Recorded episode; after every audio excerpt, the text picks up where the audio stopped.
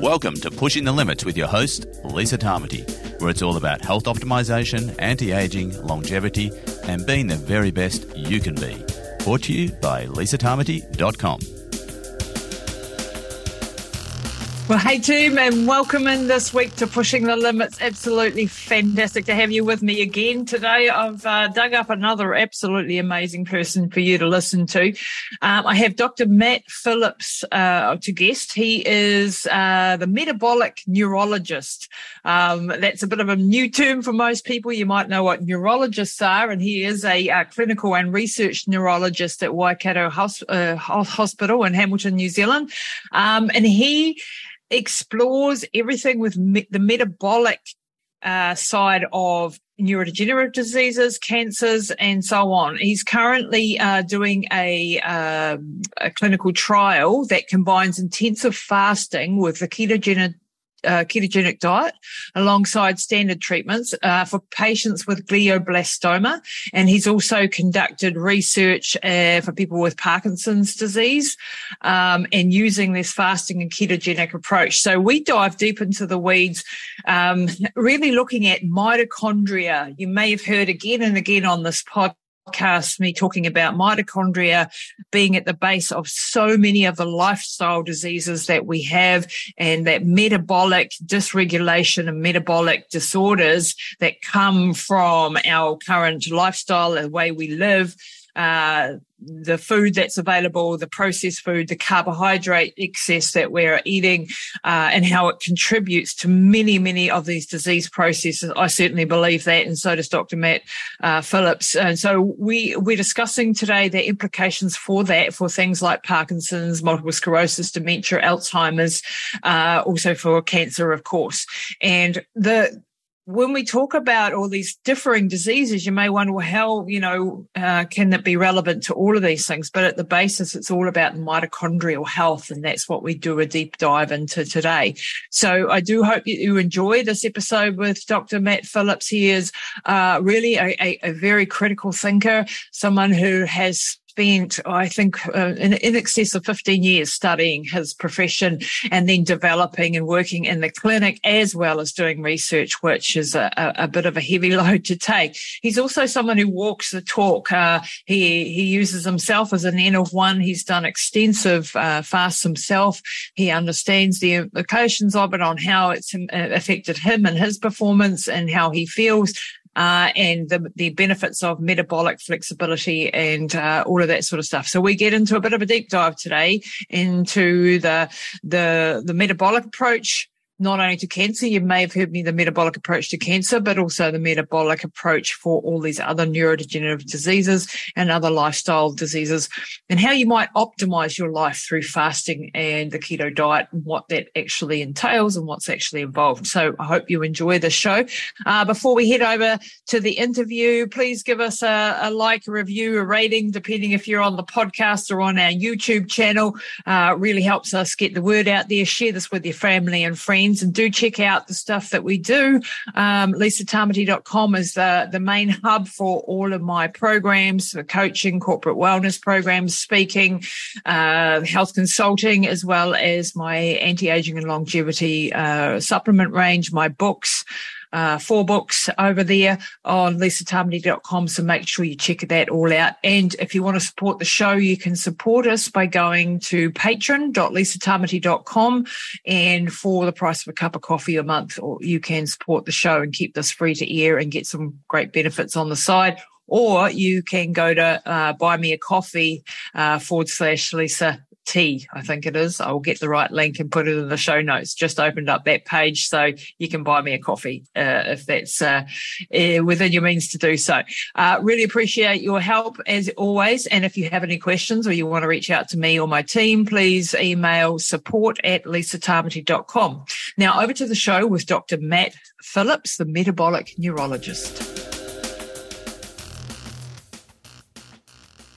Well, hey everyone, and welcome back to Pushing the Limits. Today, I have the honour of having Dr. Matt Phillips with me. Welcome to the show. It's fabulous to have you.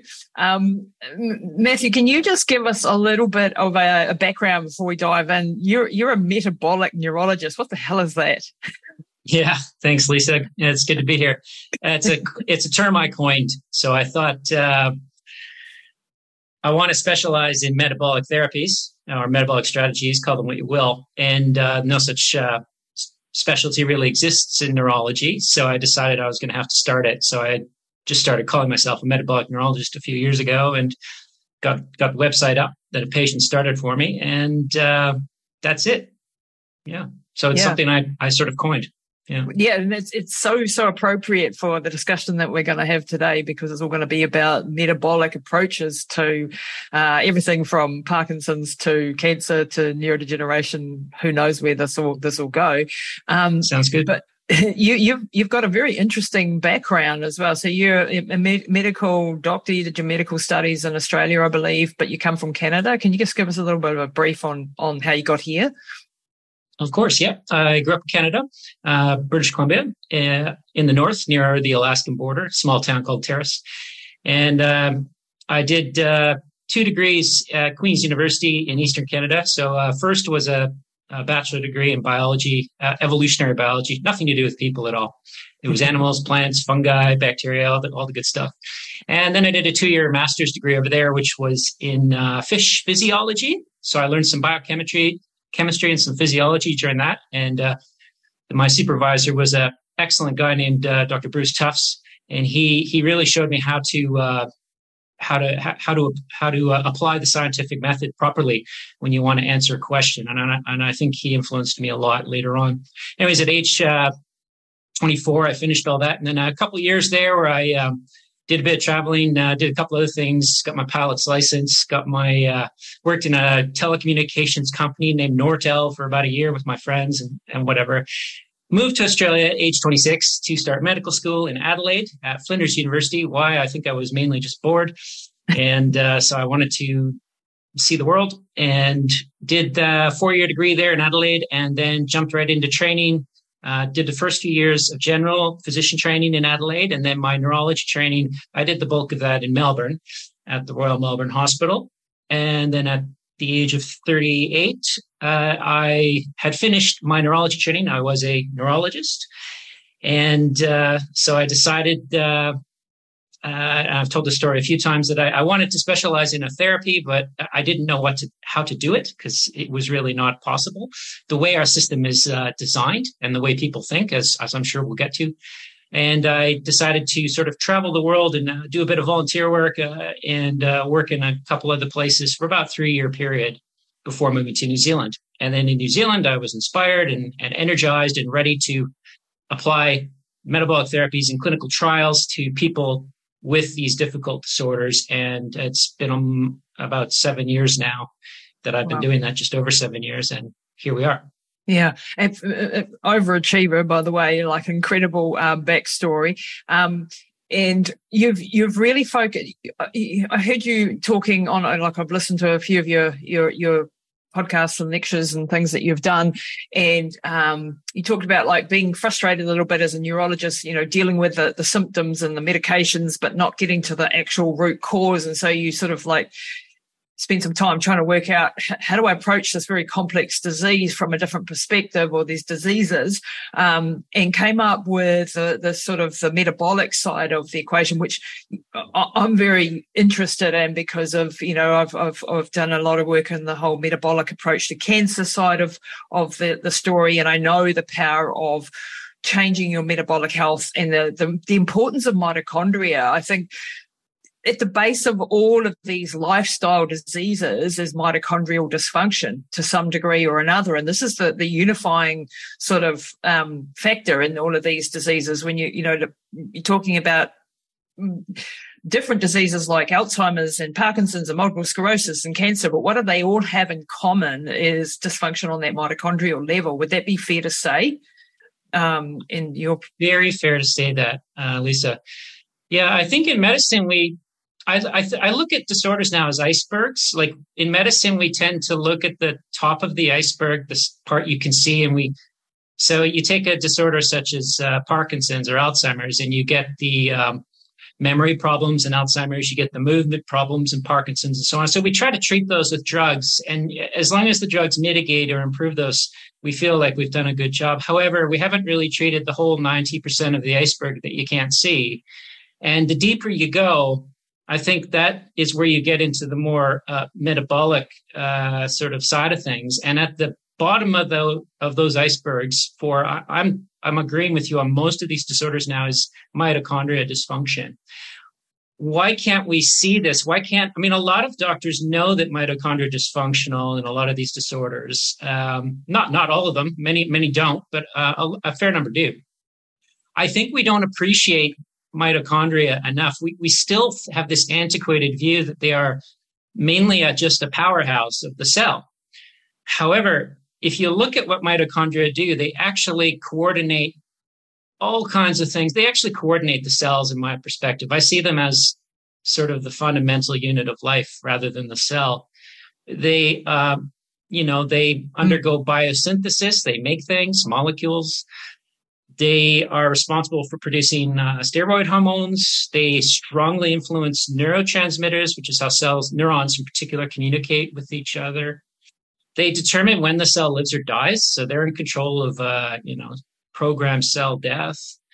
They actually coordinate the expression of the genes. That's epigenetic expression. So they determine sort of which genes are turned on and off. They do all these things, and yet we still have this really old view that they are powerhouses, and that's all they do. Yes, they make almost all the energy crucial. However, they do a lot of other crucial things. And I think as we learn more about mitochondria in the upcoming years, we're going to start appreciating that mitochondrial dysfunction is at the core of virtually all our lifestyle disorders. And that is the bulk of what is killing us today. Yeah. And these mitochondria, these are ancient bacteria that back in the primordial soup, so to speak, became symbiotic with us. And we have a relationship. They're not even human DNA. Then they have their own DNA, don't they, as opposed to our... Exactly. Yeah. That's the life has been around on this planet for maybe 4 billion years. And the going theory is that around 2 billion years ago, give or take, there was this endosymbiosis thing where these two ancient lineages, one was, archaea, and the other was this sort of prototypical bacteria. And the archaea was sort of more similar to the cells we're made of nowadays, and it engulfed the bacteria like one, and the bacteria became mitochondria, and the bigger cell, the archaea, became sort of, the host for this thing, and together they form this eukaryotic cell, which is the kind of cell that we're all made of now, complex life forms. And the idea is that the archaea engulfed the bacteria-like cell. However, I see it as the bacteria-like cell took over the function of the archaea cell.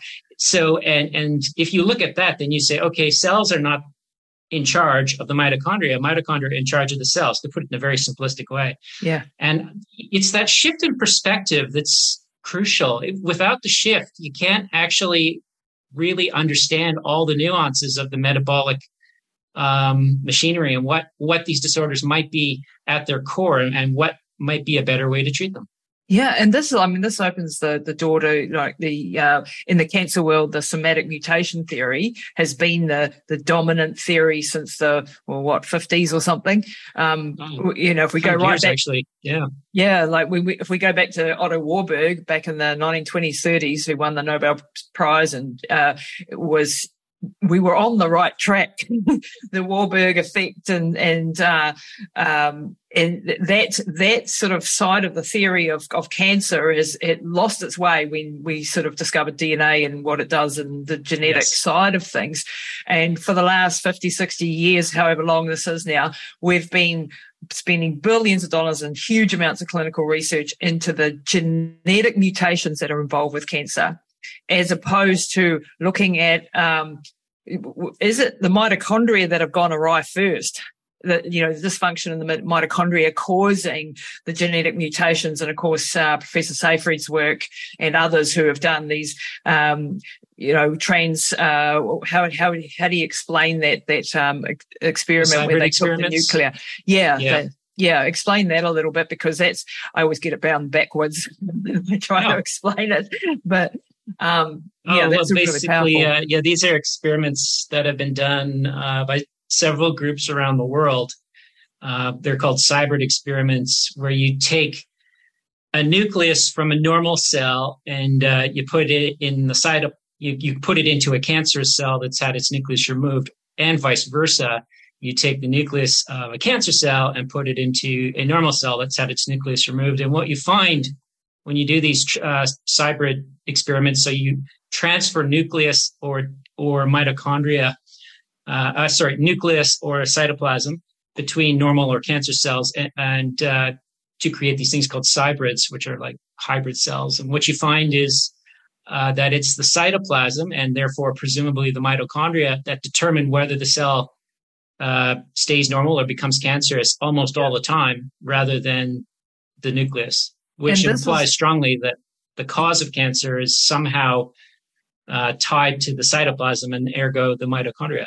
Yeah, exactly. And this is a massive philosophical shift, because we're going after the target of, you've got this genetic mutation, therefore we're going to go after this. And when you actually look, the genetic mutations are there, but they've come as a follow-on. They're further down the chain. And when you can look at a tumour, they can have different mutations on different parts of the tumour, and their metastases That's can the be rule, different. Actually. Yeah. Yeah, exactly. Yeah. So it's not like you're sort of like a whack-a-mole type of approach. You're trying to fix these mutations rather than going a little bit further upstream and going, hey, if we used fasting and the keto diet, for example, are we going to create some change in the mitochondria and the energy production, and then influence that from a different perspective? Can you give us that shift in mentality, like the great leap that this is for the oncology world? You know, like, this is a major paradigm shift, and that's why we're having such a hard time shifting the ship, really. Yeah. So, yeah, we'll talk about cancer a bit, I guess. So, yes, the somatic mutation theory states that the nucleus gets these genetic mutations, damaged for various reasons over many years. And then these mutations, some of them control the growth of the cell, and then the cell loses its ability to control its growth and becomes a cancer cell that just keeps dividing. And the alternative theory is that the problem is not the genetic mutations per se, it's mitochondria damage and dysfunction. If they're in charge of coordinating cell growth, which I think they are, then damage to them over many years from various different sources eventually means they can't control the cell anymore. And then mutations acquire, mostly at random, because the cell needs really good energy, optimized energy, in order to keep repairing mutations. Mutations occur all the time. The cell just, they get repaired. So you get these random mutations, and maybe somehow the cancer state arises from that. Now, some of the mutations I don't think are random. I think, some of them are not. And the reason for that is interesting, and we could speculate. I think what happens is, again, going back to that evolution, first 2 billion years of life, cells were, the archaea anyways, they didn't have their little mitochondria inside them. They were dividing and growing in these primitive oceans constantly, and almost kind of like cancer cells do today. And, I see that, cancer, as you get such mitochondria damage that eventually the mitochondria can't control the cell anymore. And the genetics programs for that ancient archaea state are still there. They're just written over, I think. This is called the atavistic hypothesis of cancer. Mm-hmm. And so if the mitochondria are damaged, then you get these ancient programs reactivating, these old genes reactivating, that can actually create the cancer state too. Wow. And so some of those are those are not random. A lot of those, they are sort of there, and they get activated because the mitochondria are so damaged they can no longer coordinate the cell properly. So I think that's a possibility here. So it's partly random mutations and maybe partly not. But anyways, the idea is that if you want to stop all this from happening, you don't try to fix the mutations, because they are, as you say, a downstream effect of this whole process mostly. Well, they are, whether they're random or not, they're a downstream effect. If you can improve the mitochondria function and heal them up, restore their function, then you might be able to just stop this whole process in its tracks. Now, some cells would be so far gone, their mitochondria is so damaged, they're highly malignant. You have to take them out, destroy them. And this is why I'm actually, unlike, a huge respect for Thomas Seyfried and a lot of these other guys. Absolutely. However, I'm not necessarily against the standard treatments because they are good at killing highly malignant cells. The problem with those standard treatments is they hurt a lot of other things.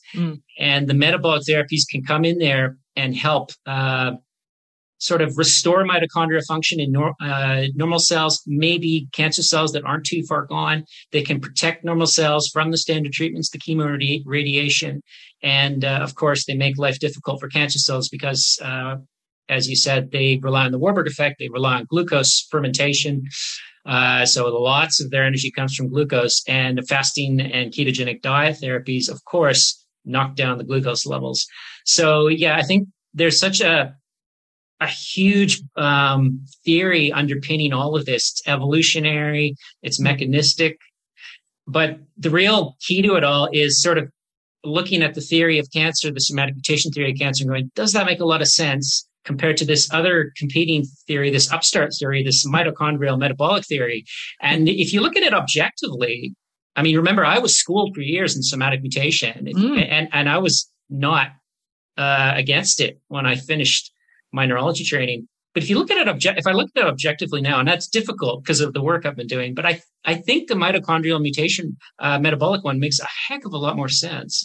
So anyways, I'm trying to design studies and doing this current glioblastoma trial now based on the lines of that second theory to see if we can help these people live better and live longer. Yeah. And glioblastoma is one of the worst things you could possibly ever get a diagnosis for, an absolute disastrous, horrible thing. I heard you say in one of your lectures, I look at results, clinical results, then I look at the facts, then I look at the expert advice, opinion. And I thought, yeah, damn, that's me. What's actually working with the people. And I know one thing that really resonated with your story too, is that you're an N of one. You've gone out, you've experienced the things that you're asking people to do, on your own body. And you've nuanced this and finessed this and experienced what it's like to do the fasting, because we're going to get into fasting and the ketogenic diet in a minute, because that's where we're going with how we fix these mitochondria, to see what it actually does on your body and to feel the effects. And I think that's a real, hallmark of someone who's actually really standing behind what they're looking at and actually really doing. And it's not easy to fast. I mean, I'm struggling with it, to do longer fasts. I find it very, very difficult, more psychologically difficult than physically difficult. Yeah. Psychologically. And I find, I work with a lot of cancer clients and help coordinate and get them under the right people and do that sort of work. And it's the behavioral change that is a tough thing when you start talking fasting and ketogenic diets. It's for a start, a massive education piece that you're required to do when you're working with someone. I'm, just trying to change maybe 50, 60 years of programming that you should get up every morning and have your wheat bix and your bowl of cereal and your milk and your coffee with 2 sugars in it. And that's breakfast is the most important part of the day. And all of that programming that we get brainwashed with every day, the adverts on the television and all of that sort of jazz. And then shifting that, and people think that that's a healthy diet. So you ask someone, do you eat healthy? And they go, yeah, I eat healthy. I have my Weet Bix and I'm not picking on Weet Bix, by the way. I'm just saying this is just general, all of those sort of carb-based, high-carb processed foods, grains and things like that. It's a big paradigm shift and getting people to educate them. And this is why I do these podcasts, because these interviews are coming from the experts explaining it a hell of a lot better than I can to my clients, right? So I can go and listen to this and then we'll talk. Because it is a big shift in paradigm thinking for starters. Massive. And I'm constantly shocked, you know, working with people who are diabetic, got cancer, and other ailments maybe, and nobody has explained to them what happens with high blood sugar. Nobody's explained insulin resistance or diabetes or what actually goes on in the cell, not even to the basic degree. And they don't understand any of these concepts. And to me, that is criminal. You know, like this is where... Why are we not taking the time to explain to people? And I know a lot of doctors and things are just rushed off their feet, overwhelmed, overworked, and they don't have the time. And this is where I think health coaches have a place in the world. But to not tell someone because they're not going to do it anyway is not a really good, that's up to the person to decide. And you need to give them the science behind why I'm asking them to do this. And that's an education piece, and that takes time. Why do you think there's such Well, it comes down to that. I don't know if you read Obesity Code by Jason Fung, but he starts it out by saying, why are there overweight doctors? And he says either basically they don't know how to not be overweight or they don't care. And that was an interesting comment when I read it many years ago. I think most doctors don't know. I think most doctors are very caring. Almost all my, doctors I've met are extremely caring. It's just that they don't know, the bottom of the iceberg, these deeper things that allow you to really maybe achieve health rather than try to make people better on a superficial level. And in medicine, we are extremely busy. We're rushed off our feet, as you say. Overwhelming. And there's other things. Life gets in the way. There's other things to do. And the system is very busy now. It's even worse since COVID. Yeah. But, if you understand them fully, the metabolic therapies, fasting, keto diets, then I believe you would do it yourself. There's no reason not to. And I know... that's a strong statement. And I'm not saying people that are in the keto sphere or metabolic sphere that don't do them are hypocrites or anything. However, if you really believed it, that it was helpful, you do it, at least try it and give it an honest effort. And I think that's been very powerful in getting my patients to do these things. Like I'm straight up keto fasting over 7 years now. And, wow. Yep. I do one meal a day, pretty religiously, one meal a day now. I used to sneak in 2 meal days, but that's very rare now. And still do the multi-day fast every couple months. Feel great. It's the kind of thing you just get better and better and feel better. So the first couple of years of the fast, yes, they're harder, right? It's the whole hormesis thing. Yeah. But as you do it, it gets easier. And I think in terms of getting people to do it is explain things mechanistically, as you said. That's very important. However, it's crucial to understand to not just explain the how, but the why you'd want to do this. Mm. Why would you want to eat once a day and fast? And when you start understanding that physiological ketosis is actually our normal evolutionary state, that this is the state that people around the world, regardless of culture, race, whatever, we're in most of the time. That for 2 to 3 million years of our evolution, and that what we do now is the aberration. It's not normal.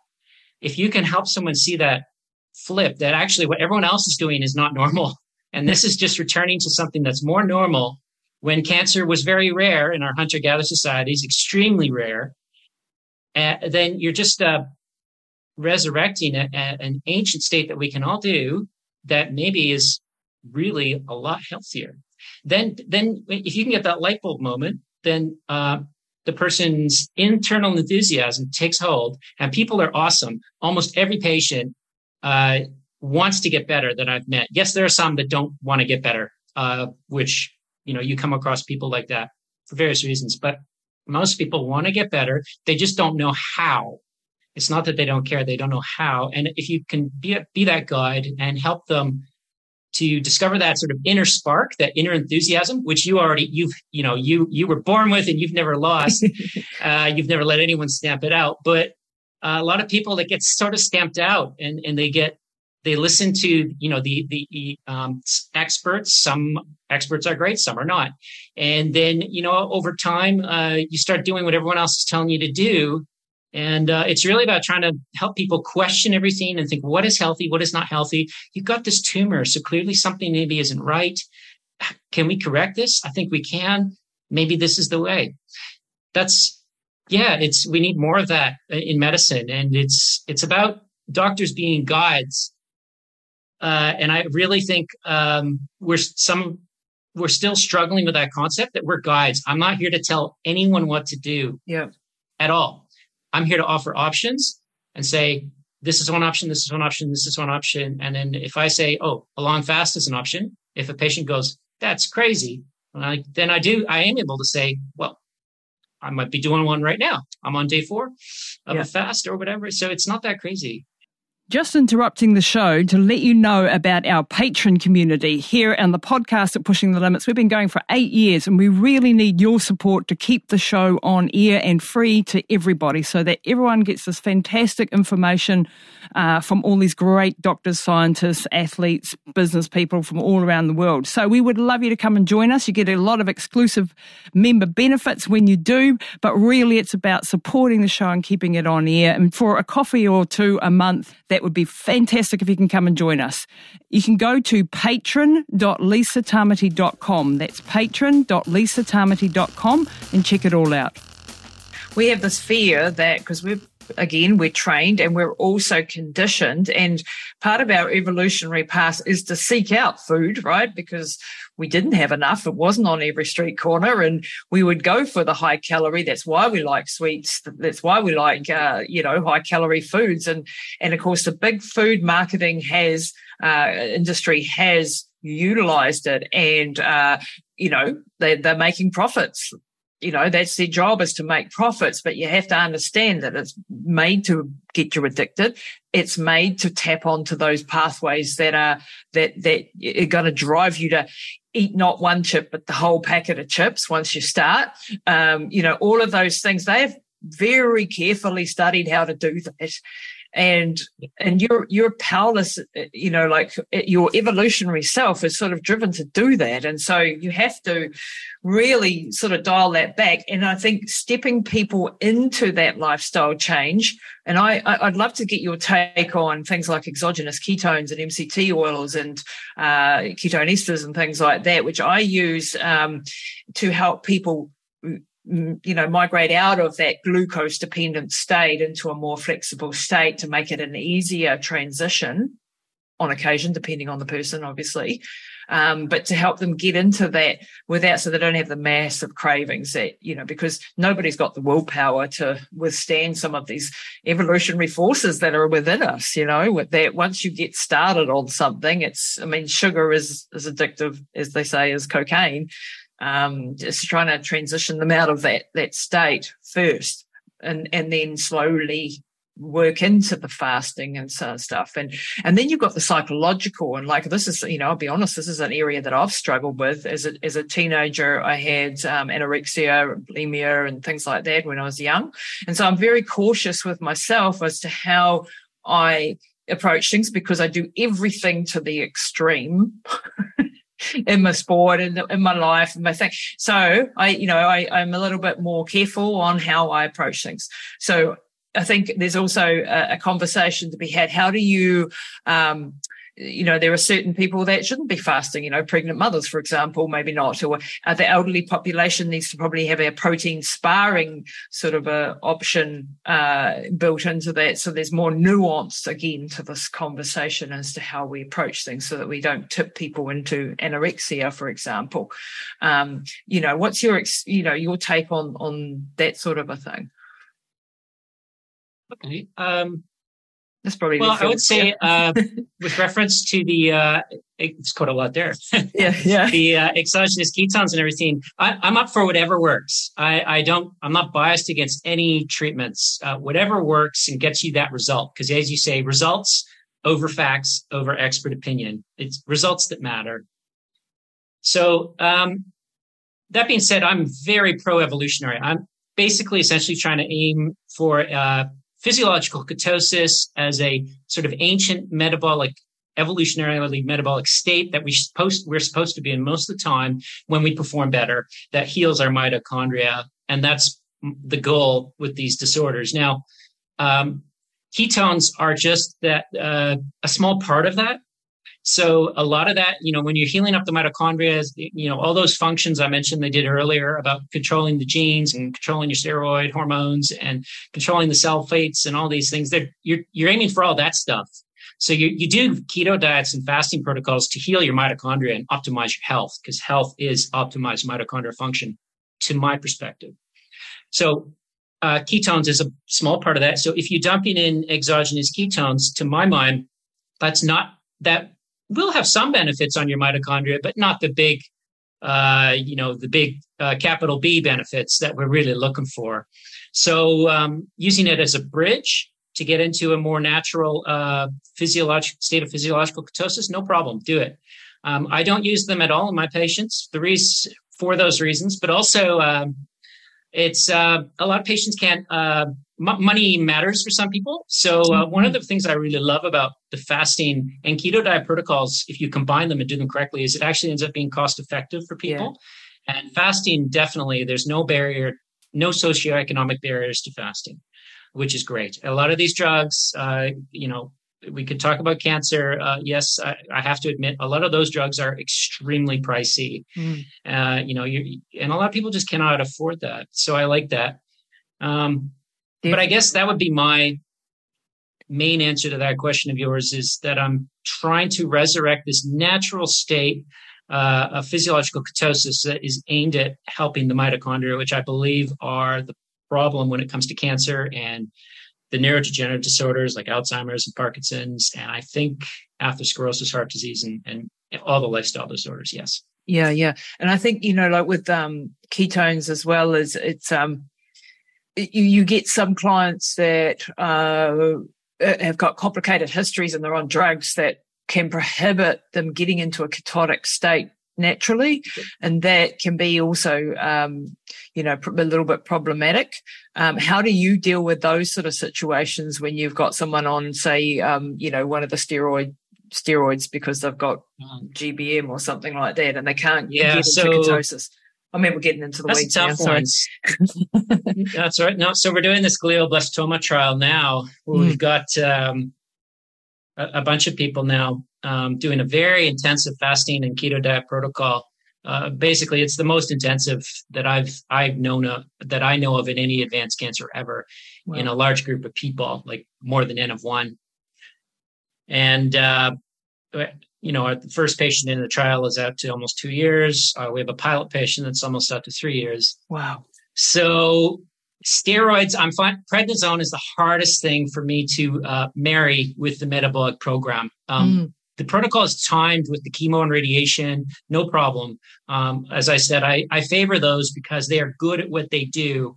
And I'm all about the middle road, Lisa. So I'm not just mainstream. I'm certainly not just alternative, but I think trying to marry them in a logical, rational sense is where we're going to have success. And that's a pretty lonely road, I got to say. So, but that's what we're trying to do. Now, when it comes to the steroids, they use this steroid called dexamethasone, actually, in glioblastoma.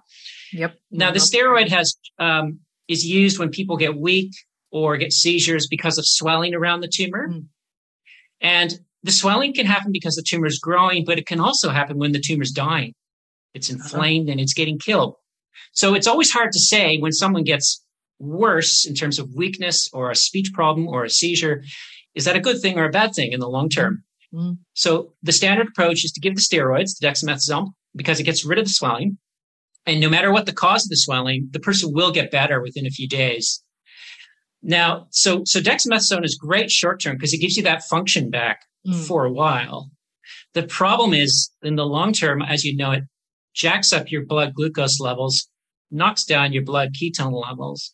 And if the metabolic theory of cancer is correct, which I believe it is, then you're possibly getting a short-term gain for long-term feeding the tumor more and helping it more down the road. That's my concern. So if you're just looking at the top of the iceberg and you're just looking at things, I don't want to say superficially, but I will. I just said it. Yep. Then using more steroid than you need is okay, right? As if I'm a doctor and an oncologist, and I don't know the metabolic theory, I don't think it's right, then there's no barrier to using high doses of steroids. You can use them because, you know, sugar doesn't matter anyways to the tumor. No. But from a metabolic perspective, you want to use just as much steroid as you need and no more to get that person better, and then get them off the steroid as soon as you can, as soon as the fluid, the edema is gone. So this is the one that I have the hardest time with, because I'm always trying to, I can't get too involved in the standard of care ethic. You know, it's just not the right thing to do. I'm supposed to be doing the metabolic side of things. The oncologists are doing the standard of care. And my oncologist colleagues are awesome and allowing me to do this trial. Wow, yeah. So, but it is difficult because, you know, I can sort of nudge them and say, is it possible to get the steroid dose down a bit? Yeah. You know, and a couple times I might have taken it a little too far, you know, because I feel quite strongly about it. However, and not all oncologists are as interested in the metabolic trial as others. So it's difficult. There's a lot of politics in it, but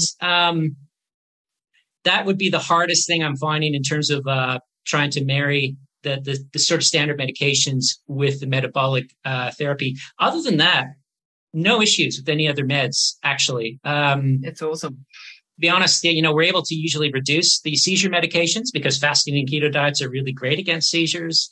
I don't worry about, you know, most of the other medications. They might influence the metabolic therapy a little bit, but I'm all about the big picture.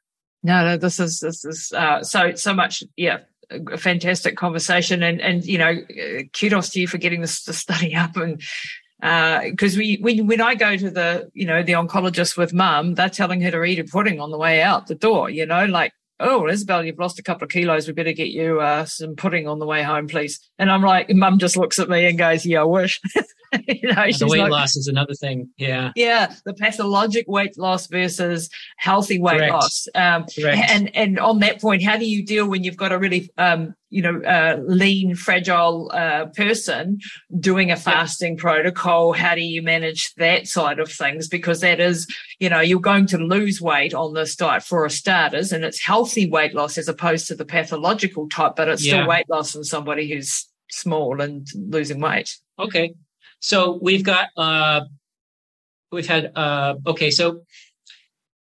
not one patient in this trial has yet been unable to do their 5-day fast, and each patient undergoes an average of 8 to 14 5-day fasts. So it's a lot.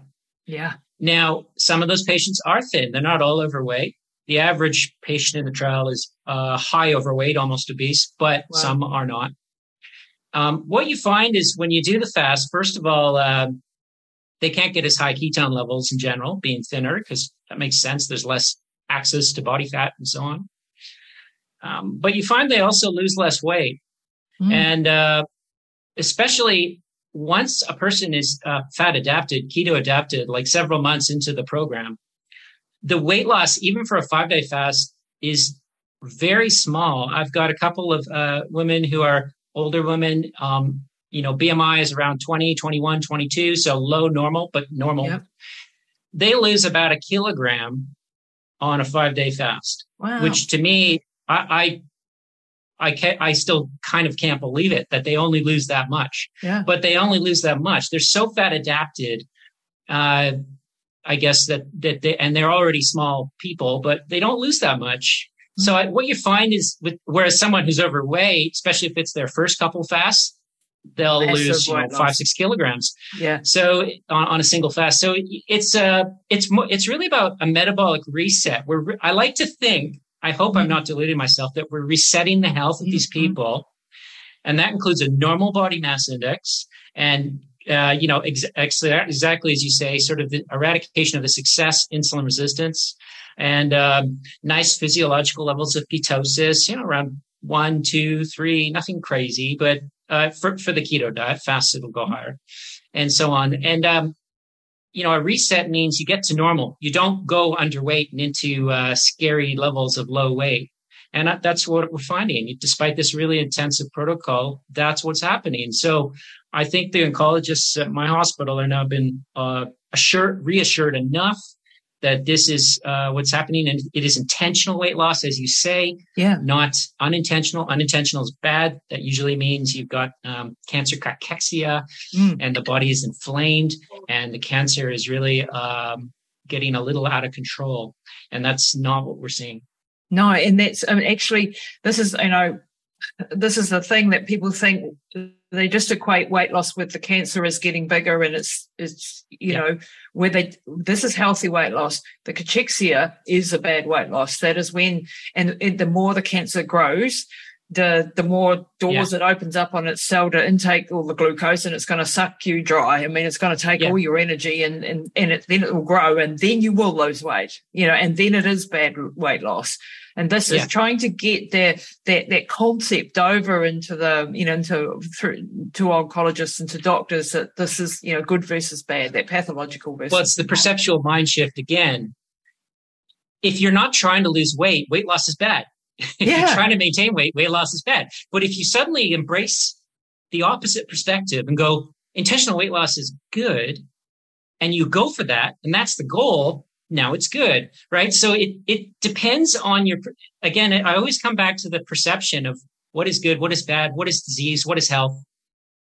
And if we want to correct things and really take this whole field forward, I believe it's about helping people alter perceptions one at a time, and making sure we don't force it onto people, because my perceptions might be screwed up, right? Yeah. I might be looking at this talk 10 years from now going, gosh, I can't believe I said all that stuff, you know? But it's really about examining your own perceptions, your own biases, and then helping, if you really think, you know, it's nice to have some evidence. If you really think that this can help someone, you go for it, you work together, you don't push it on people ever, you act as a guide, and then let see if amazing things can happen. That's the way to do it, I think. I see no other way. You can't push it on people. Otherwise, you're just, you know, enforcing stuff that, you know, enslaving them to your mindset. But you can't just have a great idea that you think might work and say nothing, because then you're not giving, you know, you're being neutral. And, you know, we all know, you know, best thing is a great decision. Second best thing is a bad decision. Worst thing is no decision. No decision. So, yeah that's the approach. You know, if we look at sort of, you know, I've heard one of your lectures talk about germ theory, and, you know, that we've gone after the lifestyle diseases, the Alzheimer's, cancer, cardiovascular disease, diabetes, all of those things with that germ theory mindset, that we're going after a target. Alzheimer's, we're going after the amyloid plaques. We're going to rip them out. That's, you know, I had Dr. Dale Bredesen on a couple of weeks ago. Who's wonderful guy, and you know, he's like, you know, just coming in with a drug that I've spent billions on in the clinical research to get rid of the amyloid plaques is a very oversimplistic. It's a response of the body, and can actually cause more harm by being ripped out and causing bleeding and all sorts of things, he said. And he likens it to, you know, a 36 holes in a roof that we're trying to plug, and we need to be looking at fixing all of the holes in the roof, not just going after the simplistic view. We've developed a drug to fix Alzheimer's. You know, we've developed a drug to kill cancer. Just kill, and one pill will fix the world approach. And in my, you know, very biased and very limited experience, is not the way. Program approach is the way that I've had success, is with plugging that hole, then that hole, then that hole, then that hole, and then where's the next thing that I can improve, and constantly having a mindset of there's more out there that I have to learn. So just being an insatiable sponge for information, and then processing it, and then starting to connect the dots, and then hopefully putting together a good plan to move forward. And you make mistakes, you know, like definitely when I look back at some of the things that I've done with mum over the last 8 years, I'm like, oh my God, you know, what was I thinking? But that's where you learn the most. Unfortunately, it's a hard way to learn sometimes, especially for the person. It is. But she's still alive to tell the tale, you know. Had miraculous recoveries again and again and again. I mean, stroke, aneurysm, 12 concussions, and brain cancer, you know, a CNS lymphoma. That's a pretty hard thing. in your 70s and 80s, by the way, not in your 30s and 40s, you know, like up against it, talk about up against it. And, you know, how long we'll succeed, I don't know, but I just go with, you know, well, we're aiming for 120 and that's, I'm an ultra marathon runner, right? I'm going to take on big goals and go hard and go for the big, you know, and we may fail along the way and we're all going to die at some point. But I think that approach of hope, vision, you know, and this is the whole spiritual side of things that I, you know, I think is also very important, or the mental side, the holding of a vision, the belief that you can get better. All of those are part of the way I approach things when I'm working with someone. If I can hold a vision for them, of them seeing themselves well, and then get them to maybe I can, because they've been beaten down, like they've had 100 people tell them there's no, you know, there's not a good outcome here, or there's nothing that can be done. And, you know, I've had a debate with the head of the medical council. He said, aren't you making false hope? And I said, well, aren't you taking all hope?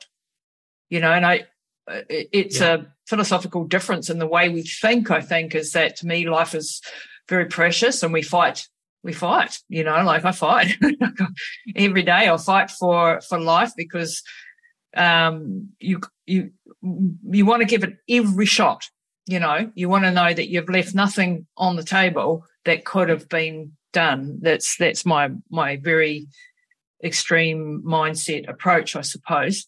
And that's not the approach for everybody, and certainly, but that's the way I approach it with my mum, who's my, you know, under my care.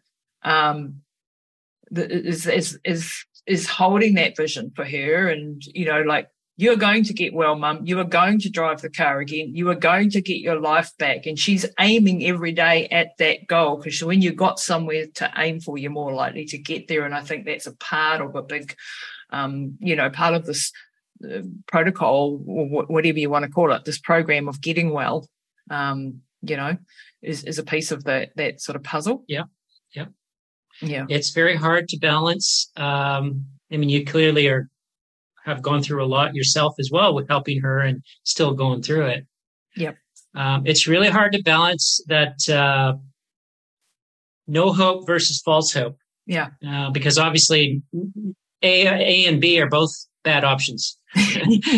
But it doesn't mean you have to limit the thinking to A and B. And as soon as we dichotomize things and get into us versus them, that's where deconstructive things occur, I've found. Mm. And I'll be the first to admit, my first year of starting this a few years ago in the hospital, I was all full of fire and vinegar. Nice like language. Me at this point. And but I would get into arguments with heads of endocrinology and oncologists and so on. And it was not constructive. It was not going to go anywhere. So there are other options. It's not false hope or no hope. It's hope with a plan. And recognizing, as long as the person, the patient, recognizes that success is not guaranteed, that they are a pioneer, that Absolutely. They are trying something that doesn't have the evidence behind it. If it did, the standard of care would incorporate it. And that's another problem, by the way. We still lack really good evidence in these therapies in cancer. And that's why I'm really focusing on trying to do good clinical trials. We need the evidence before we can actually convince my excellent colleagues, most of them. So, it's about having hope and a plan, recognizing that the hope is absolutely crucial, as you say, that vision of hope, but a good workable plan that makes sense on a mechanistic and evolutionary, ideally, level, and just taking it forward and focusing on process over outcome. Yes, we all want the great outcome, but it's the process, the day by day, doing this every day, whatever it is, that's what wins the game, as you would know in your training, I'm sure. Yeah.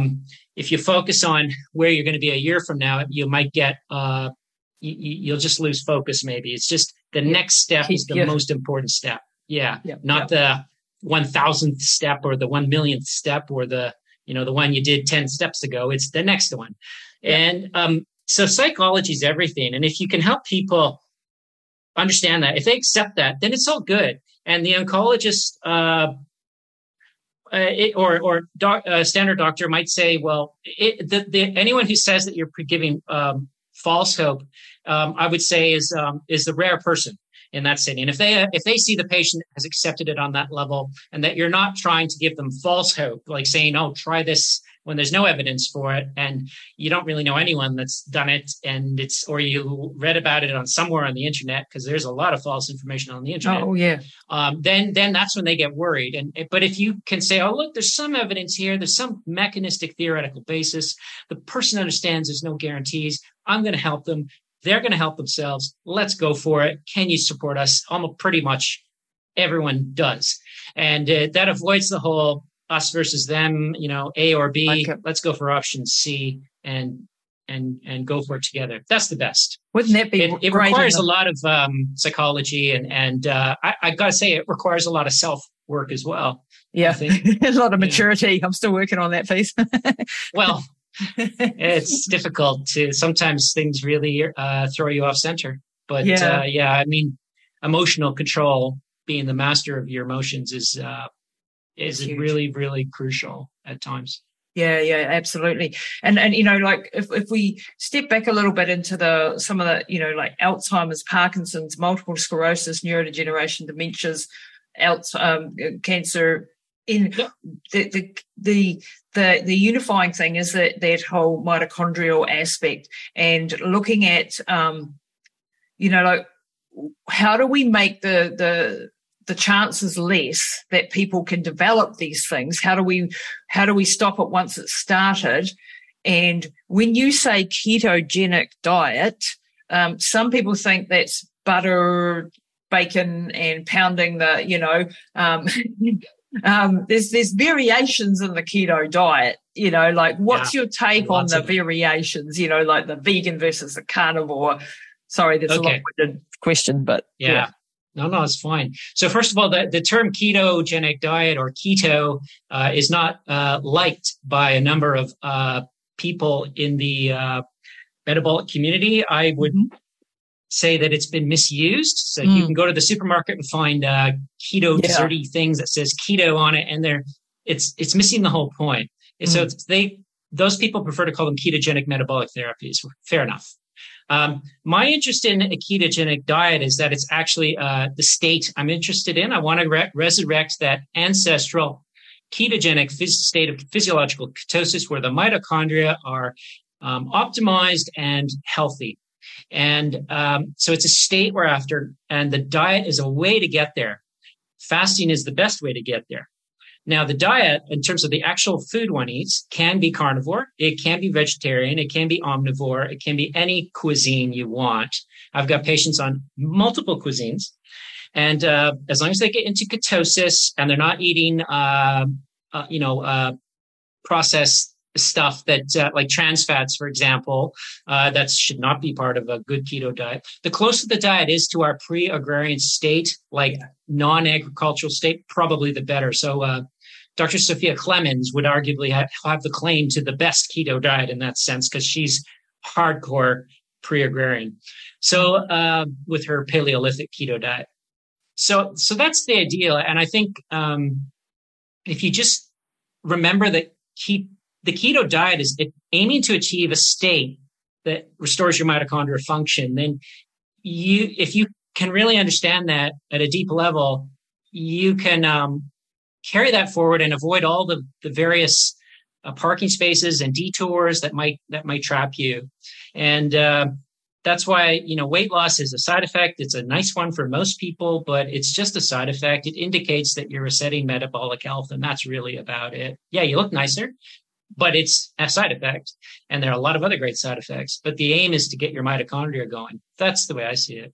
Yeah. So let's go and talk a little bit about then mitochondria themselves and the structure of mitochondria and what mitochondria do. Like I've heard you, and this was sort of a new thing to me, like the fission and fusion of mitochondria and the biogenesis and the mitophagy and the, I know we're getting in some big words here, so hang with us, people. But can you explain what happens when I fast? What happens? When I'm not eating and my body goes, well, there's no glucose here.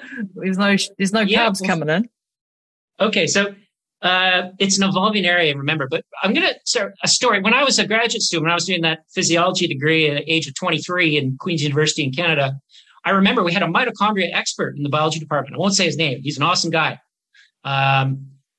He showed me something under the microscope and said, I don't know what these parasites are in these cells. They're moving around. And then a couple days later, he showed me and I don't know what those are. A couple days later, he came around to my lab and said, they were mitochondria. Huh? This was a mitochondria expert. What? Okay.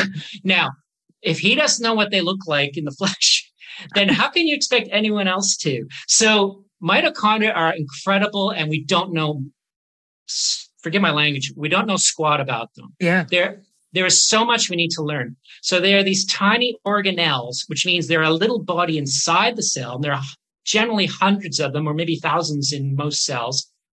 There's very rare cells that don't have mitochondria later in life, such as red blood cells, but almost all of them have lots of these things. Mitochondria are typically thought of as bean-shaped. However, they can change their shapes. They can become more circular, long and skinny. And yes, all these hundreds of mitochondria, as this mitochondria expert learned, and I'm sure he knows a lot more now, but they don't stay in one place. Sometimes they do, but often they're moving around. Right. Okay. So they're if you have a neuron, some neurons are up to a meter long, these cells. These are big cells. Wow. Yeah. So the mitochondria are going up and down, moving around. Sometimes they got to get smaller to fit into the little nooks and crannies. Sometimes they got to get bigger when they want to do things. So they constantly undergo fusion, which is mitochondria coming together, or fission, which is mitochondria splitting into smaller ones. Mitochondria do this all the time. They're dynamic. They're moving around. They're like a life force. Now, they don't just sit in the cells. We now have just found out in recent years that they actually can move between cells. Wow. They can actually move from one cell to the other. And wow. That's none of this stuff is what I learned about mitochondria in the 1990s in Queen's University and all my biology courses, right? Like they are not static as you see in a picture. They are mobile. They are not confined to the cell necessarily. And they are not just there to make energy. They are there to, in my opinion, my perspective is that I think they are there. They are running the show. So we talk about the gut microbiota, for example, fantastic thing. You know, there's lots of bacteria and viruses in our gut and so on. But even as impressive as that is, they say there's, 5 to 10 times as many of them as there are cells in our body. But even that is utterly overshadowed by our mitochondria. If you look at our mitochondria, there's even a great paper that came up by a Canadian researcher, Martin Picard. I think it was... this year, it might have been last year, called Mitochondria Signal Transduction in Cell Metabolism. Awesome paper. And he sees the mitochondria as a collective processing unit that communicates with itself and communicates with the cells and even allows inter-organ communication throughout the body. So it's like its own processing unit that does all these things that we mentioned. So wow, there's just so much we need to learn about them. And we keep focusing because of our perspective. Our chosen perspective is to focus on cells. Let's learn about neurons. I learned a ton about neurons and muscle cells and cardiac cells and kidney cells and stuff in med school. I learned just a little. Mitochondria was this little bit and that little bit. That's it. We did learn biochemistry, like the Krebs cycle and the electron transport chain and all that stuff, which occurs in the mitochondria, but it was kind of disconnected from the idea that these mitochondria are actually moving around and coordinating the cell and doing all these things. So I think we're just learning a lot more about mitochondria as we learn about the lifestyle disorders, because the mitochondria are the main problem, I think. I do not know, I think. But as we learn more about them and start to have more success against these disorders with good clinical trials, then I think we will learn more and more and more in the decades to come. Wow. My mind's blown. I didn't realize they could even go intracellular and, hop into another cell. And so it's like they've got their own little brain. They seem to have their own consciousness and talk to each other and do things and send signals. Yeah, collectively. Yeah. Yeah. I see them as, like if you looked at Earth from a satellite or whatever, and you looked at a city, I'm just coming up with this now. Yeah. You looked at all these houses and buildings and people running around inside them and sometimes going between them, you might think that Earth was a collective of buildings. Mm. But really, we know that the fundamental unit of whatever makes the city anyways is not in its buildings. It's in the people that make the buildings and maintain them. And I think it just depends on your chosen perspective. And we've, for various historical reasons, chosen to view cells as the fundamental unit of life when it's probably not the case. Wow. Yeah. One of my great teachers was always talking, Dr. Elizabeth Hewitt, who I absolutely love, and she's a top cellular health expert, but she's always talking about mitochondria at the basis of pretty much every disease, you know. Yeah. Like fix your mitochondria. Careful with the word always. Everything. Yeah, not always, not always. You should, but I know what you mean, yeah. Yeah, it's at the basis, and this is where it's so powerful, because then you don't need necessarily to be a specialist in Parkinson's disease to have an effect by trying something safe-ish, you know, like fasting or a keto diet, and have an impact. You know, you're not asking someone to take a really dangerous drug. You're asking them to eat less often and the right things, and to try that. And this is an intervention that could have a massive impact on the course of their disease process, or stop it and reverse it, you know. And, you know, like I've seen in the work that I've been doing, quite a number of people who have been diabetic for 10, 15 years are suddenly not diabetic when we get them. And it's not rocket science. It's just understanding what's going on, them starting to change their lifestyle and starting to eat correctly. Yeah. And hello, they're not dependent on their insulin anymore. And they understand that that's the gateway to all of those other things, you know, like it's understanding that when you have, when you are constantly, I had Dr. Ross Pelton on. He's a natural pharmacist, is his website, and he's written 13 books, I think, his latest being on rapamycin, which was very interesting. But he talks about, where was I going with this? I've completely lost my train of thought. Rocket science, diabetes. It's not rocket science. Yeah, mTOR and AMPK. He said this is the most fundamental. If we can get people to grasp what mTOR and AMPK are, and how to manipulate mTOR and AMPK, and this is the nuance of science has to work out, which is the bit, you know, what combination do we go the hardcore always fasting route, and then you know the calorie restriction society and the way they approach things, and end up looking like a wizened prune, but you'll live for a long time. Yes.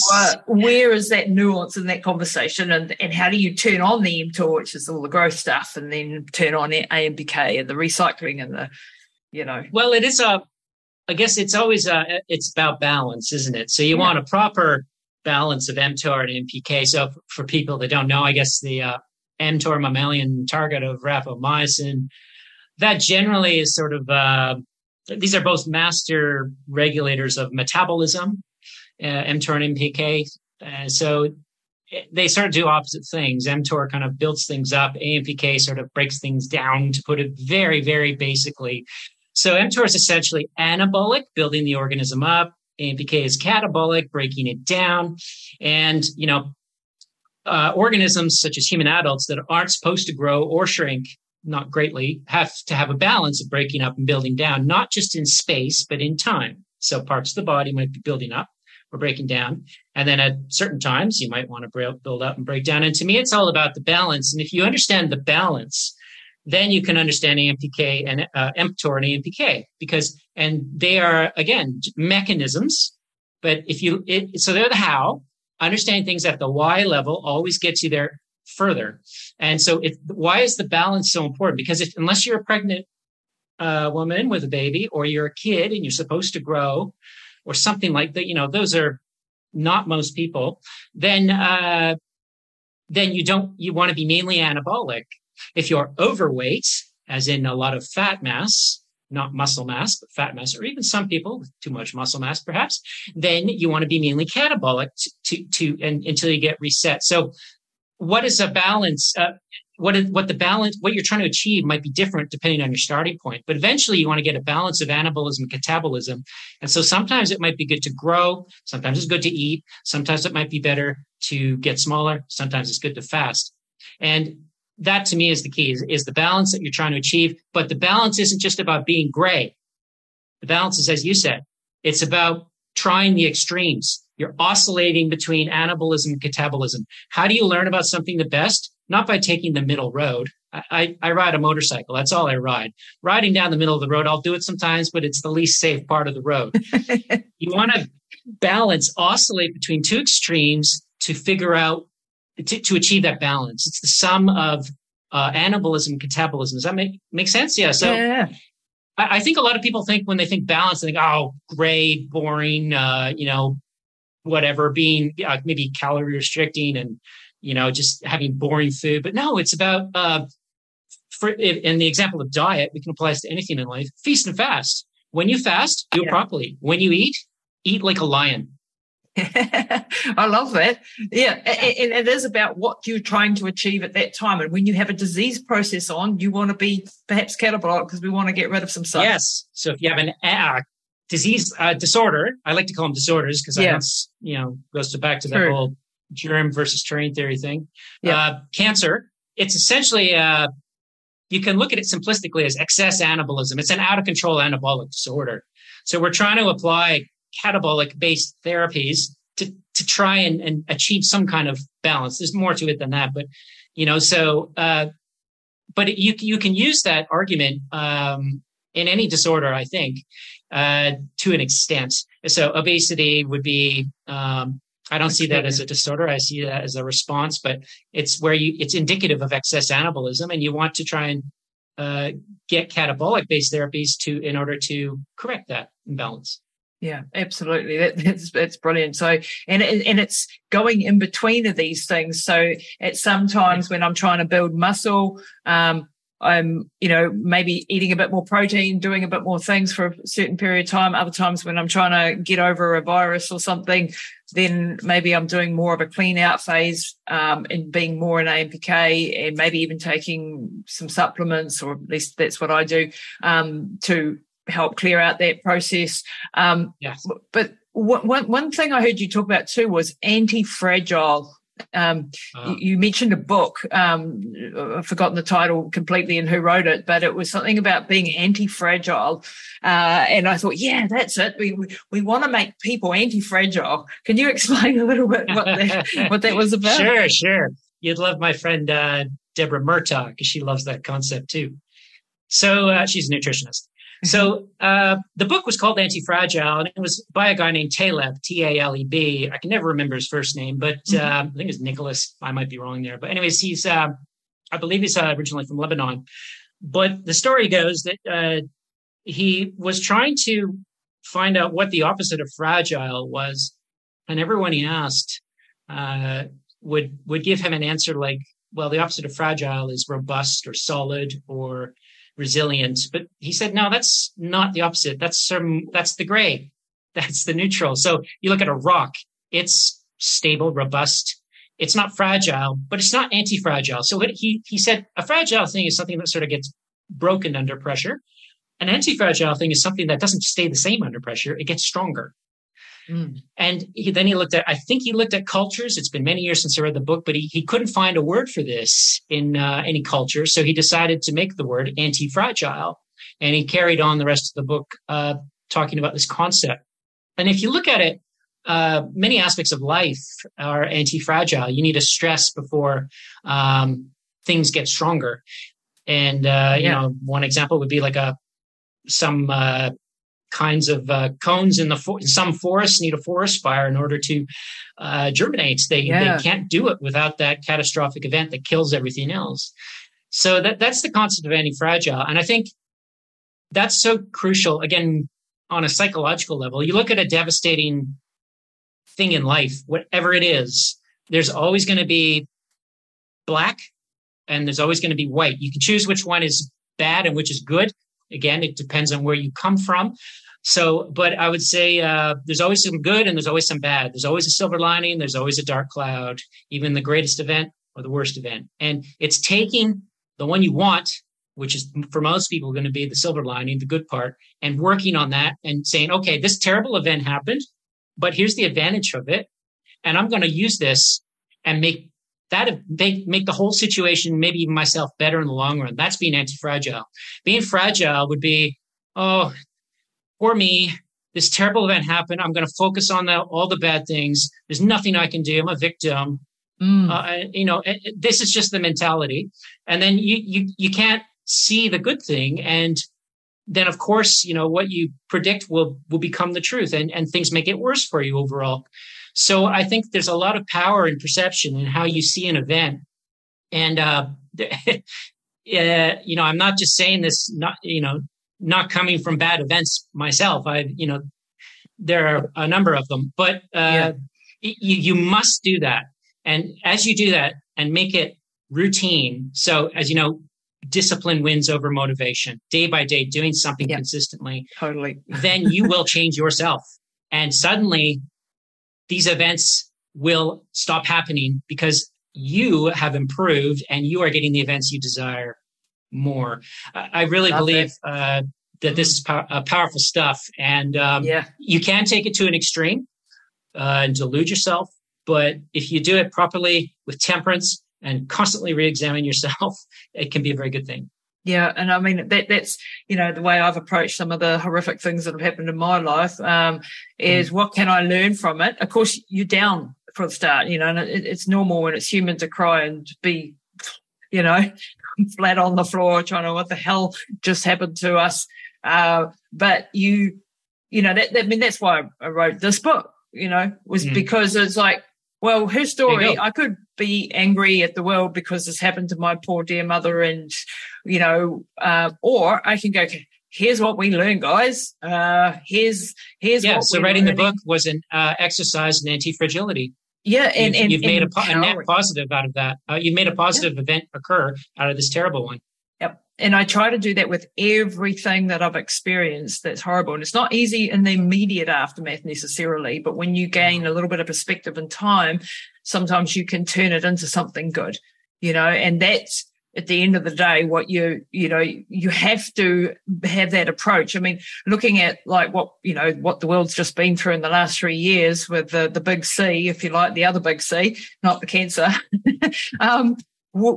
we have to turn some of the mental health issues that have come out of what we've all experienced and turn it into something positive. There's been a very, I don't want to get into the politics of it too much, but, this has happened. There's been some pretty horrific things that have happened through it. What can we learn moving forward? What can we take from this learning journey, and how can we empower us moving forward? There's things to examine, I think, with the way we responded and all of that sort of jazz.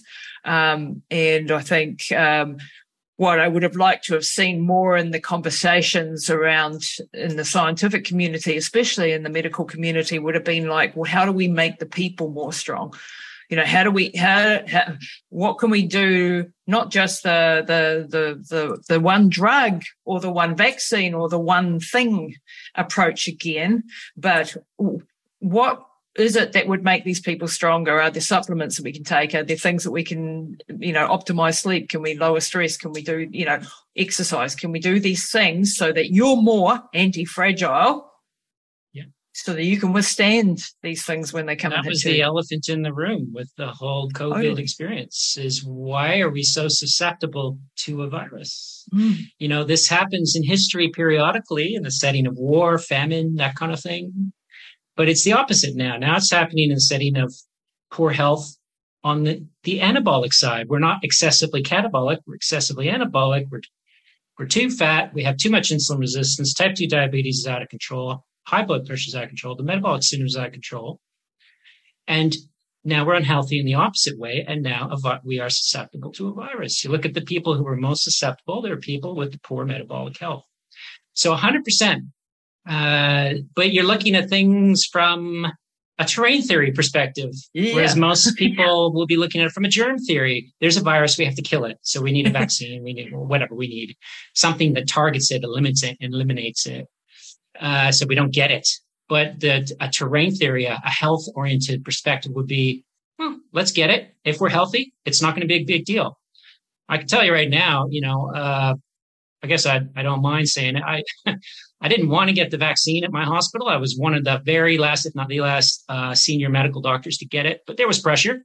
Yeah. And it was either that or I was going to lose my job. And it wasn't the loss of the job. It was I wouldn't be able to continue my trials. My glioblastoma trial was too important. I think it's too important for humanity, potentially.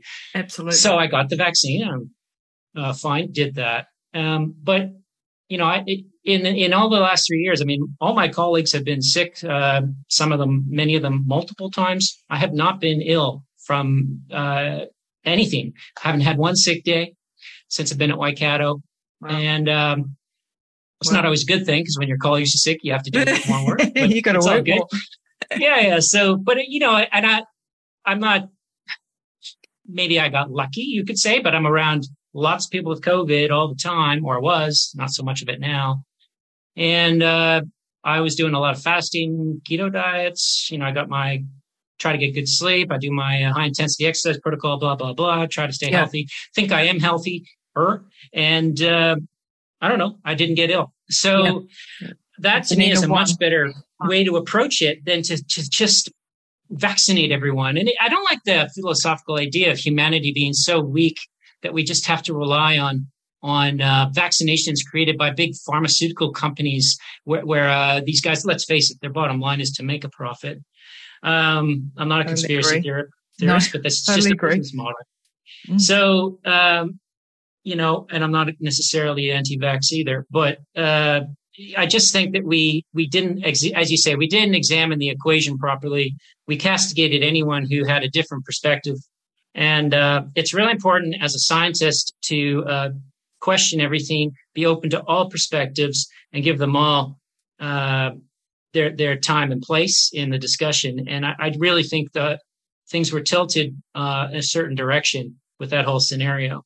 Yeah. So totally. I hope we do learn from it. I think a lot of people have learned from it and are learning from it. So I think you're right. We are. I do think that we have a long way to go, though.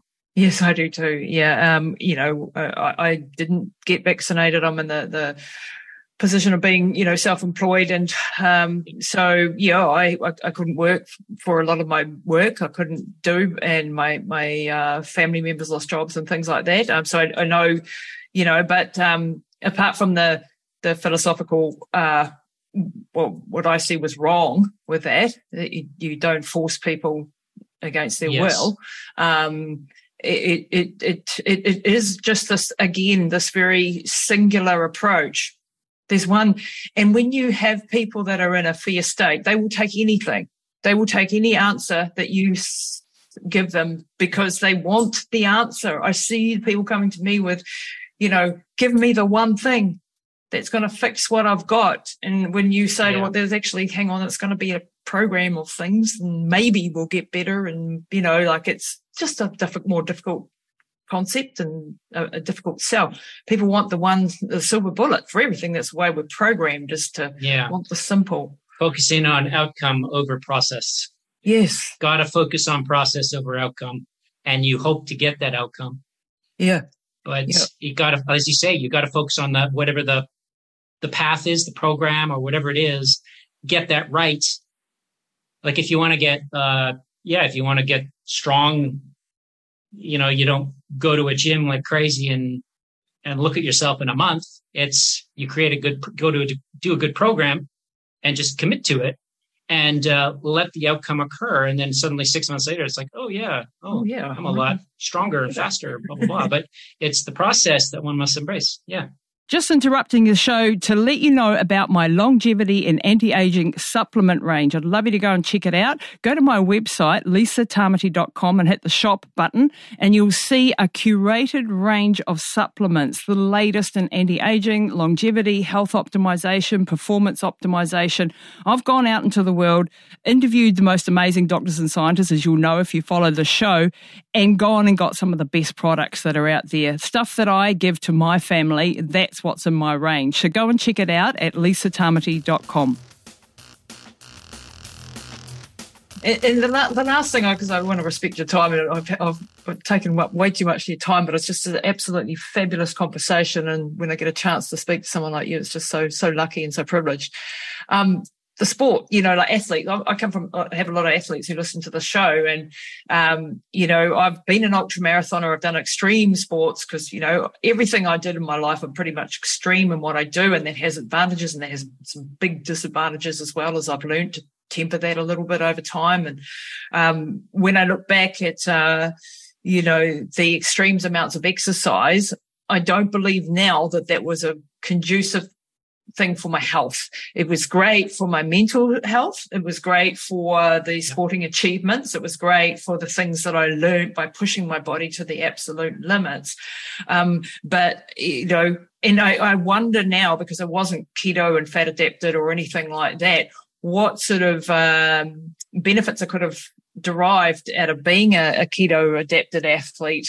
You know, have you got any sort of rounding out thoughts for athletes listening to this about, you know, like keto? I listened to your episode with Professor Grant Schofield, who I've had on the show. Oh, and Grant. Yeah, I was going to say this is reminiscent of that conversation. You know, because I love his work, and I think he's fabulous. And he's an awesome guy. Yeah, I think so. Keep in mind, my goal is health, not fitness, and I think we just have to make understand that there's a blend between health and fitness. They certainly overlap to a large degree, but there are areas where they don't. And at some point, fitness can be excess fitness can be unhealthy. And we see that with ultra athletes, as you know, with in the scientific literature. So I think my goal is health, because I see patients that are certainly not, most of them, ultra athletes, although I do see some. Most of them want to be healthy from a disorder or a disease, whatever you want to call it. And so health is... part of it is that balance between anabolism, catabolism, and you can look at that balance from multiple perspectives, yin yang. So you can say, using exercise as an example, exercise actually does one thing to the body. What's its opposite? It's a proper resting protocol, sufficient rest. And I think where a lot of ultra athletes go wrong from a health perspective is insufficient resting protocols, including sleep, but not just sleep. But they have to, because they're competing, right? So if you're competing for an event, or maybe you're doing it for the extreme mental health benefits, that feeling of euphoria and so on, fine. That's a good enough reason to excel. But if you're aiming for, as long as you understand it, there's probably going to be a cost to your health in the longer term, then it's okay. Yeah. Where ultra athletes have trouble with ketosis, I would say, is when you adopt metabolic strategies, therapies, whatever you want to call it, you do fasting, keto diet protocols, say, it takes most people a few months to actually get, not just, you decline in strength and speed a little bit, just a little bit, maybe 5% tops or something like that, but for a few months. Now, if you're really unfit at the start, you probably won't decline much, if at all. Yeah. If you're fit, you'll decline for a few months. At an ultra athlete level, you know, it could be 1 or 2 years before your body can really get you back to that apex of fitness. And I don't think ultra athletes who are competing can afford to do that. You know, you can't afford to have a 1 or 2 years of not being your best and missing out on a whole bunch of comps. So it's hard for ultra athletes to make this conversion. I do think once you do, you look at guys like Zach Bitter, for example, you know, world record 100-mile runners and so on, then it's great. But it's the conversion that can be difficult, because remember, fasting, keto are designed to stress the body, make the life a little harder in the short term to make you better in the long term. So I don't know what to say. I would say if you're competing at that high level and you got to decide, well, what's more important, to win comps for the next 5 years? Probably don't go keto fasting or not all the way. If you've got 20 years of comps ahead of you, maybe it's worth doing that like at an earlier age to get yourself keto adapted, and then you're all good, and then you go for it. If you're not, if the comps aren't as important as your long-term health, maybe you should just focus on health rather than fitness per se, recognizing that one can be very healthy and still be very fit, but not at a sort of that extreme level where you're pushing your body outside of that metabolic balance. That's what I would say in a nutshell, I suppose. That's brilliant. To each their own.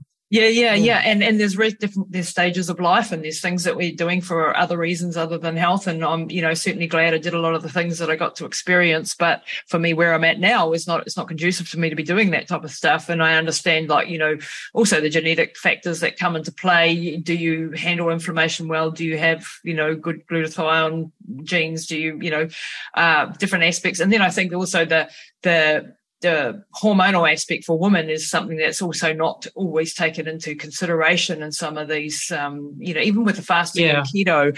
What's your take on that, actually, for women in their cycle? Is it safe for women to fast who are in their childbearing years who want to preserve their fertility? Yes, it is safe, I believe. I don't have too many women who are, I have some premenopausal doing these strategies, but to my knowledge, I haven't had any seen any problems with it, but I can't say I've delved into the literature too much on the effects of fasting keto in premenopausal women.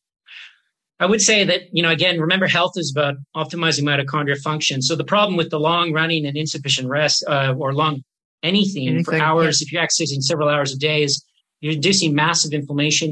You're forcing your mitochondria to produce tons of free radical reactive oxygen species. That's going to damage them in the long term. You need a massive rest for them to recover. And again, if you throw in a bunch of nutrients, so say you're drinking some power drink throughout the run, or you're having a high carbohydrate meal afterwards, you're hitting them again with a nutrient overload. They got to recover from that because that's going to generate reactive oxygen species. So again, that's where the whole being fat adapted, having fasting periods and so on can be just, it's sort of like you're running on diesel rather than petrol, and you're creating a nicer environment for your mitochondria, helping them recover quicker with adequate rest periods. So that harps back to the original conversation a bit, but to answer your question on premenopausal women, I'm going to hold off getting into that one too much because I think there are other people who know more than me about that. Yeah. I think it's definitely a very, we just need a lot more work and a lot more studies on it. Hey, Dr. Matt, you've just been absolutely wonderful today. I'm so grateful for you and I love the way you think. I love listening to your lectures and really thinking. It's been challenging in preparing for this interview, challenged the way I've thought about a few things and solidified the way that I've, thinking and just some of the new information that I've gained out of this learning that I've been on since discovering you. Well, thanks for having me. It's been a great pleasure. Oh, it's been absolutely wonderful. Do you do any social media or anything like that? Or is there any way that people can contribute to your work or in any way, any way that they can? I try to do as little social media as possible, but, because I don't think it's good for your brain processing, but that's a different thing. I do have Twitter. So you can find me, the handle is, or it's not Twitter anymore, it's X, isn't it? So yes. I think it's at Dr. MCL Phillips, I think, from memory. I might be wrong, but if in doubt, I have a website that a patient, wonderful patient and a very close friend of mine now, Sarana Ramika, started for me. So that's at MetabolicNeurologist.com, and you can get me through there on email too. And it's got most of our videos and stuff. And when this one comes out, I'll put it up there too. Absolutely, absolutely. So there's a lot of education on there, and Sarona's story, which I didn't even get into, which I wanted to talk to, but all of those sorts of the clinical research that you're doing. So go to the Metabolic Neurologist. I'll put the links down below, everybody. Dr. Matt, thank you so much for your time. It's been an honor. My pleasure. Thank you very much. That's it this week for Pushing the Limits. Be sure to rate, review, and share with your friends. Head over and visit Lisa and her team at LisaTamati.com.